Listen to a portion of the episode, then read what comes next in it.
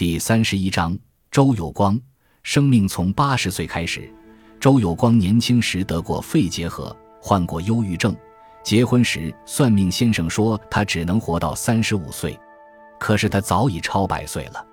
吃饭、如厕、洗澡等基本能自理，偶尔他还下楼散散步。如果身体跟五官分开，我的身体就很好，血压正常，消化正常，脑子正常。只是耳朵有些聋，眼睛也不好使，因为接电话不方便。他在致友人的信末告知电话号码时，总要附上一笔“我耳聋，保姆代听”。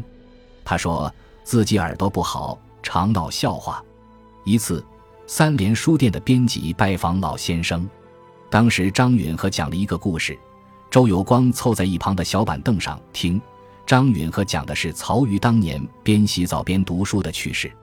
张允和讲完之后，周有光见客人兴致很高，把小板凳往那位编辑身边挪了挪，说：“我也给你们讲个故事吧。”等他一开讲，张允和与来访者哈哈大笑起来。周有光问他们笑什么，这下客人笑得更厉害了。那位编辑告诉他说：“奶奶刚才讲的就是这个故事呀。”一九四六年底，周有光被新华银行派往美国工作，在太平洋过子午线的前一天。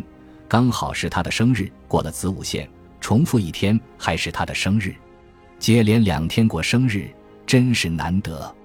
二零零一年阳历一月十三日是他的生日，凑巧这天是阴历十二月十九日，也是他的生日。阴历、阳历两个生日在同一天，要大半个世纪才发生一次，这也是百年难遇的趣事。我九十七岁去体检，医生不相信。以为我写错了年龄，给我改成了七十九岁。医生问我怎么这样健康，我说这要问医生啊。谈到自己的养生之道，他说其实也无秘诀，不过是生活应有规律，心宽体盘。周有光认为最重要的是度量要放宽一点。周有光是中国语言学的权威，但他从来不居功自傲，更不争权力要待遇。他能够居于陋室。安于陋室，无求于物，自净其心。周有光说：“有些人常常为小事吵架、生气，我认为没有必要生气。”德国哲学家尼采说得好：“生气都是拿别人的错误惩罚自己。人家做错了事情，我生气，不是我倒霉吗？”就是这种宽容的心态，使得这个慈祥、快乐的老人得以高寿。周有光年轻的时候很喜欢打网球。现在已经做不了这样的运动了，他就自己琢磨了一种运动方式，还给他取了一个很形象的名字——像鼻子运动。周有光说：“大象的身体很庞大，但它却健康的很，不大生病。虽然它没有蹦啊跳啊的，但它的鼻子却经常的运动着。这正是持久的小运动带来的大健康。而且这种锻炼不需要器械、场地，随时都可以进行。”老人每当写文章感到累的时候，就会做一下他独创的象鼻子运动，扶着桌角，晃晃头，耸耸肩，扭扭屁股，伸伸腿。小小的运动锻炼了全身，难怪年迈的他连牙齿都是原装的。周有光认为，要健康愉快，就要善于自己创造条件。老年人切忌孤独，应广交朋友，参加一些力所能及的文体活动，或者与忘年朋友交流思想。吸取青春活力，使老年生活兴味盎然。我现在都老得出不了远门了，只好把青年朋友请进家来。老人书很多，又没有专门放书的屋子，四间小屋子都放满了书。有的时候要查资料，常常在四个屋子里跑来跑去。周有光没有把这当成一种负担，反而乐此不疲。他说：“古代有陶侃运砖。”讲一个名叫陶侃的书生，为了锻炼身体，把砖头搬来搬去。我把书搬来搬去，这是周有光运输。说完，老人哈哈的笑了起来。老年人离退休后，应该珍惜和把握自己的生物钟，平时要注意保持良好的生活规律，按时起居。老年人了解和掌握生物钟现象很有好处，一方面积极配合家庭成员的生物钟规律。另一方面，要把握自己的生物钟规律，充分利用高峰期，多做些有益的工作；低谷期要注意休息，保持心情愉快。他每天起居定时，晨六时起，晚十时睡，中间要午睡。周有光一生饮食习惯基本不变，喜欢吃面包、喝咖啡、饮红茶。在日常生活中，周有光一日三餐以面包、牛奶、青菜、鸡蛋、豆腐为主，主食吃的很少。他从不刻意保养身体，不吃补品，自述生活要平淡稳定，吃东西不要过量，不要老吃所谓的山珍海味，要吃家常便饭，吃青菜豆腐，就是妇炎会也不要多吃。以前我在上海有一个顾问医生，他告诉我，大多数人不是饿死，而是吃死的。乱吃东西不利于健康。牛奶是好东西，但有不少人喝不习惯，我也喝不惯。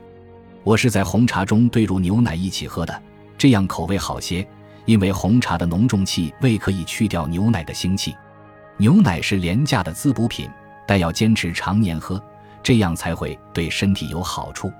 红茶性味甘温，可补益身体、生热养肤，还可以去油腻、开胃口。据悉，老人天天洗澡洗头，一身清爽。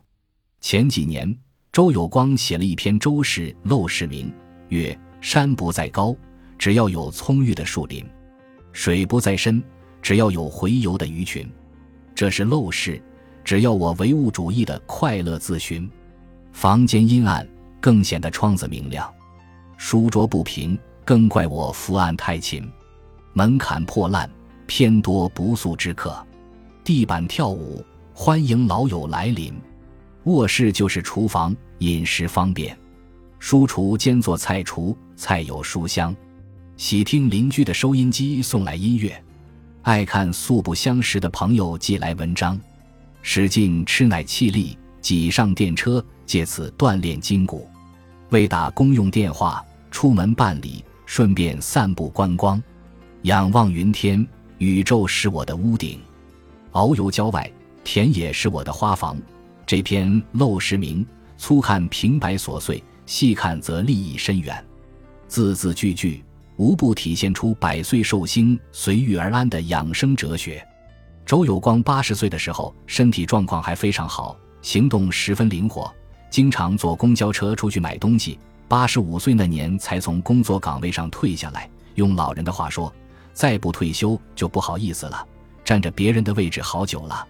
周有光说：“人生就是一个增长弧线，一百岁就是一个关口，一岁至十岁是生长期，二十岁至八十岁都可以正常工作，九十岁至一百岁就开始衰老了。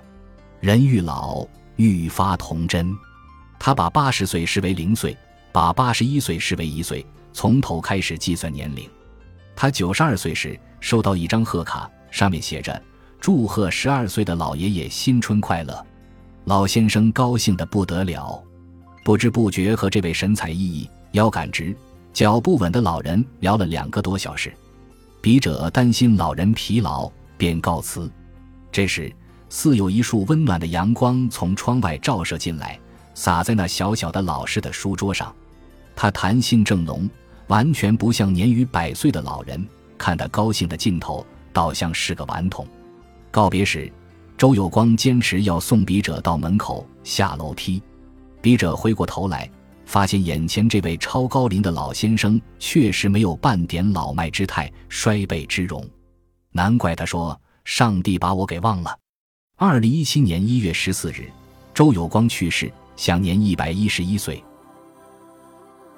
感谢您的收听，喜欢别忘了订阅加关注，主页有更多精彩内容。